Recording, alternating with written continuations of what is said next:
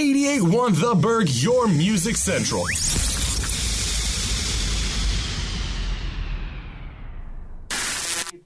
eighty-eight point one The Berg, your Music Central. This is Sunday Sports Central. Thank you for listening. We were on from nine to eleven today. We got a little bit left. We got one segment, about fifteen minutes.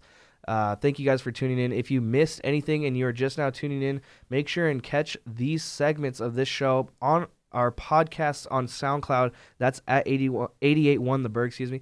And then you can also find us on Twitter at eighty-eight point one The Berg and Facebook eighty-eight point one The Berg K C W U. If you missed any part of the show, make sure and go back and listen. And of course, this week we'll also be coming out with other sports podcasts. We had a we have an N F L draft podcast coming out on Thursday by Wyatt Simmons, so make sure and give that a listen. We'll be going more in depth into the N F L draft and what it will have in store for us starting Thursday night, going through Saturday. Um, but right now, for our last segment of the show, we're going to be talking Sean Manaea's no-hitter versus the Boston Red Sox last night for the Oakland Athletics.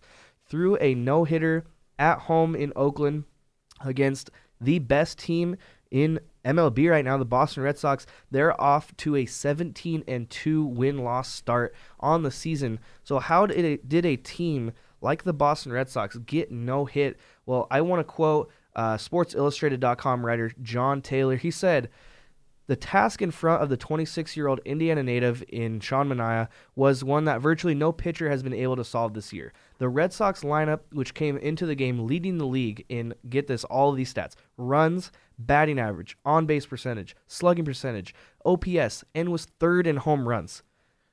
The winners of eight straight, and they were off to a seventeen to two start. Boston has crushed everything in its path, and Sean Manaea comes out, throws a no-hitter against Boston." And it got me thinking, you know, I've watched a lot of Major League Baseball in my years. It got me thinking, no-hitters are becoming more and more, I would say, regular every season. Uh, we see a bunch of sports writers writing every season, you know, expect at least like one no-hitter per season. I know a couple seasons ago we actually had like, what, three, four no-hitters in one season, I think. Um, perfect games are a little bit different. I think perfect games are Um, obviously way more uh, touted and, you know, respectable, I would say. But a no-hitter um, you can get with, you can throw walks. You can, you know, you can give up base runners on, I think, a pass ball on like a drop third strike, everything like that. Um, so, it's of course, it's not a perfect game, but a no-hitter is still something that is um, respectable by a pitcher in the Major League Baseball. But I'm just thinking to myself, you know, to no-hit the best team in baseball in the Boston Red Sox, it has to be a big accomplishment, um, but overall, no-hitters are kind of losing their flavor. You know, they're losing their uh, their sweet scent about them. You know, it used to kind of be this guy threw a no-hitter. Okay, wow, you know, big accomplishment. Now it's sort of becoming this guy throw a no threw a no-hitter, and I can see guys picking up a newspaper on Sunday morning, reading about this this morning, and being like, oh, it's just another no-hitter. You know, drinking their coffee. You know. No-hitter, you know, they just all go intact with each other, you know, it's just kind of like a regular thing now. Um, but again, big props to Sean Manaea. He's, he started off the year really good for Oakland Athletics. Um, he did good against the hometown Seattle Mariners the other day. Um, but yeah, no-hitting the Boston Red Sox. But again, like I want to talk about with you, Will, give me your thoughts on this. There's been thirty-seven no-hitters in the last ten years. What do you think's changed to allow this to happen? Well, for me personally, and I completely agree with you, last night I was scrolling through Twitter, yeah, looking at my Twitter feed. Oh, Sean Manaea threw a no-hitter. Cool. Yeah, exactly. Who cares? There's like four a year now. Like the, what? The only the only thing that was kind of like, oh, wow, is because he played the Red Sox. You know, it, if this was against exactly. the Tampa Bay Rays or like the Texas Rangers, even in the A L West, worst team in the A L West right now, I'd have been like, wow, a no-hitter. Cool. Just like you said. But, you know, Boston Red Sox, yeah, okay. You yeah. did a pretty good job, but still, it's just that overall like mantra of the no-hitter. thirty-seven in the last ten years. Go ahead and continue. Yeah, so it's it's crazy to me because when I'm looking at it, and like any great college student, I was doing my research on Wikipedia last night. Nice. At like two a.m., procrastinating as usual. Hey, professors say that's not a reputable source anymore. Well, you can click on the thing and go to the link and find the reputable source. I know how to work the system, my man. Hey, just don't quote it in your uh, college essays. Yes, exactly, exactly. But when I'm looking at it, what stood out to me is in like two thousand five, two thousand six, Randy Johnson had his no-no. Mm-hmm. Uh, It might have been a perfect game, but I believe it was a no-no. They're the it works the same in that way. Yeah. But um, no one had had it for two years prior to him, and no one had it for two years bef- after him. To me, that's when it was a big deal. I remember when Randy Johnson threw it for the Diamondbacks. It was a big deal. I came home playing Little League. I went out in the backyard with my dad, and I was like, oh, I'm Randy Johnson. I'm throwing a no-hitter, except I'm righty. And nowadays, it's I don't know if it's hitting is bad. It's not as good. Maybe the steroids being out of the league, no one's hitting home runs out on their bunts. But it just seems like pitching has gotten so good, like, where's the next move? You're going to get for a year, you can almost expect one every two months. It's not as big of a deal to me anymore.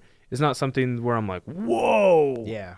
Sean Manaea is amazing. He just threw a no-no. It's like, ah, okay, cool. Yeah, and I agree with you. I think that no-hitters are becoming not necessarily a thing of the past. And to do it against the Red Sox, it's like, you know, he, he had to have thrown a, a gem to be able to do that. But it's just that I I completely agree with you. I think the hitting has just seen this sort of era in the past ten years or so. Um, after the steroids were completely done, um, after those big home run hitters of the early two thousands, late nineties, even Bonds, Sosa, McGwire, after those guys retired, it's like, you know, there's always these eras where it's like, okay, for like ten or fifteen years, pitchers are really good while the uh, the hitters try to, you know, um, what, what's the word? I'm looking, try to like evolve and try catch to up. try to, yeah, try to adjust and uh, catch up to the pitchers. And then you'll see ten or fifteen years where it's like, hitters are way better than pitchers, and specifically nineteen nineties, early two thousands, just like we saw before this pitcher era that we are currently in and are still in right now. You know, it's like the pitcher era of being better than the majority of hitters in the major leagues, I think started, like you said, um, those two years after Randy Johnson threw his no-hitter. They, you started to see one about once a year, um, sometimes two, three, four times a year. And, yeah, I just think we're in this era right now where pitchers have found out something uh, that they can do to, you know, just pretty much beat every hitter. And so even though the Red Sox are a great team, they're one of the best, if not the best, hitting team in the major leagues, I still think it's possible for them to get no hit just because of this era where pitchers sort of have this dominance over hitters. You know, how how often do you see a no-hitter um, get taken away from a pitcher in the seventh or eighth inning? Even this year, Shohei Otani did it in his second start. He he went perfect through seven innings. You know, if that guy threw a perfect game, and then we had a no-hitter, what, two, three weeks later, it would just kind of be that sense. It's like, oh, my gosh, this doesn't have any meaning anymore. It's kind of like eating bacon every day. It's like you eat bacon once a week, it's good. You eat bacon every single day, it's not that good anymore. It's just bacon. That's how I feel with no-hitters. Yeah. If you, if you get a no-hitter every two months in baseball, it's like, it's just as often as some guy like doing something else. You know, he hit for the cycle. That's I think that's even more rare than throwing a no-no nowadays. So it's just losing its sort of flavor, uh, losing its importance in baseball. Now, I'm not taking anything away from no-hitters. Obviously, they're a great accomplishment.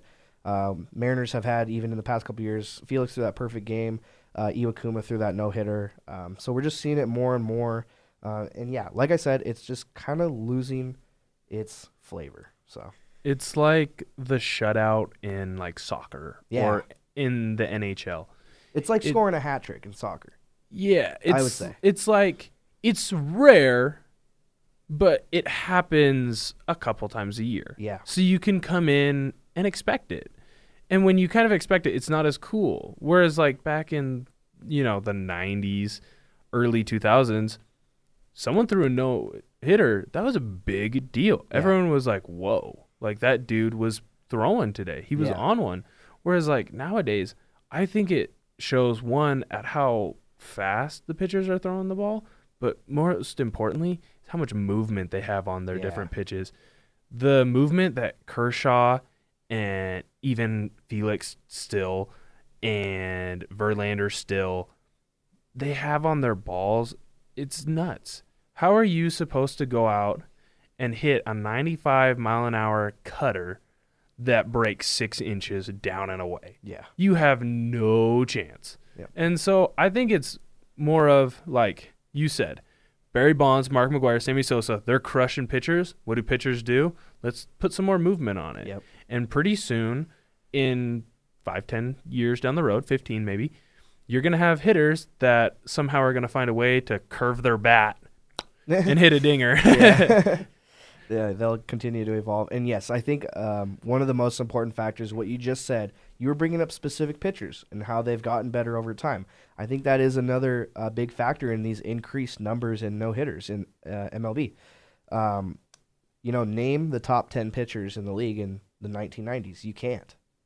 You Nolan can't, Ryan. You, you, you can't really do it, right? But you could definitely name the top ten pitchers in the league today, and that's not just mm-hmm. because we're watching and we weren't, you know, growing up and watching baseball in the nineties. But I think it is more of there's this thing where uh, in the nineties the M L B experienced this phenomenon where there is no good pitchers really. There's like a couple of good pitchers from the nineties.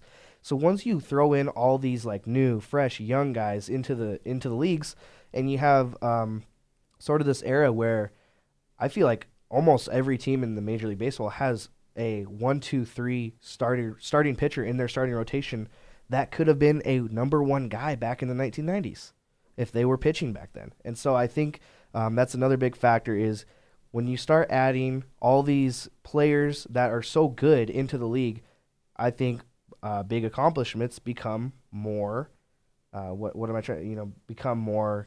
Usual. Usual. Common. Exactly. More common. And I think that's exactly what the hitters experienced in the nineties. You had so many good hitters that you had these crazy anomaly seasons with like seventy home runs. Why don't we see that anymore? Because there's there's not as many good hitters as back in the, in the nineties compared to bad pitchers now. I'm not saying there's no good hitters today, but comparing the number of great pitchers to great hitters in the major leagues right now, I will give the edge to the pitchers and say there's more. Whereas in the nineties, I think there was more great hitters than pitchers. And so we see this influx up and down, up and down, great pitching, great hitting, great pitching, great hitting. We're in this era right now in baseball where the era is great pitching, good hitting, but still good enough pitching to be where no-hitters are more common nowadays than they were back in the nineteen nineties. I would agree with that, and I think it also shows just like the evolution of the game. The game is always evolving, and back in, you know, the nineties, early two thousands, there were guys hitting sixty home runs a year all the time. I mean, exactly. Sammy Sosa, Barry Bonds, Mark McGwire, they all did it in multiple seasons.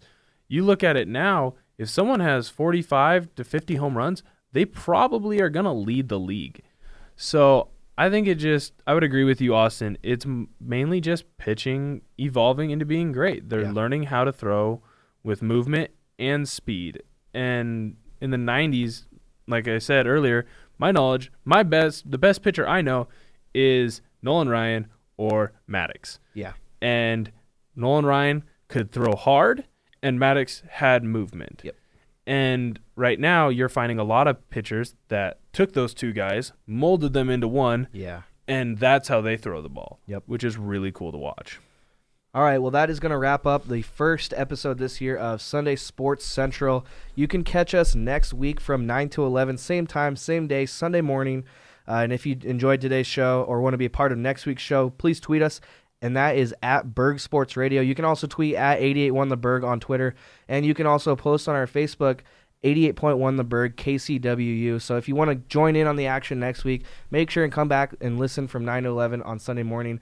But that will do it. Um, Next week, we'll have a bunch of more N B A playoff stuff to talk about, so I can't wait for that. And make sure and listen to our N F L Draft podcast coming out on Thursday, produced by the very own Wyatt Simmons here at eighty-eight point one The Berg. That will be a big draft uh, podcast that we're going to come out with. And so from all of us at eighty-eight point one The Berg here for Will Ortner, I'm Austin Lane. Thank you guys for listening. This was Sunday Sports Central on eighty-eight point one The Berg. Enjoy your Sunday, everybody.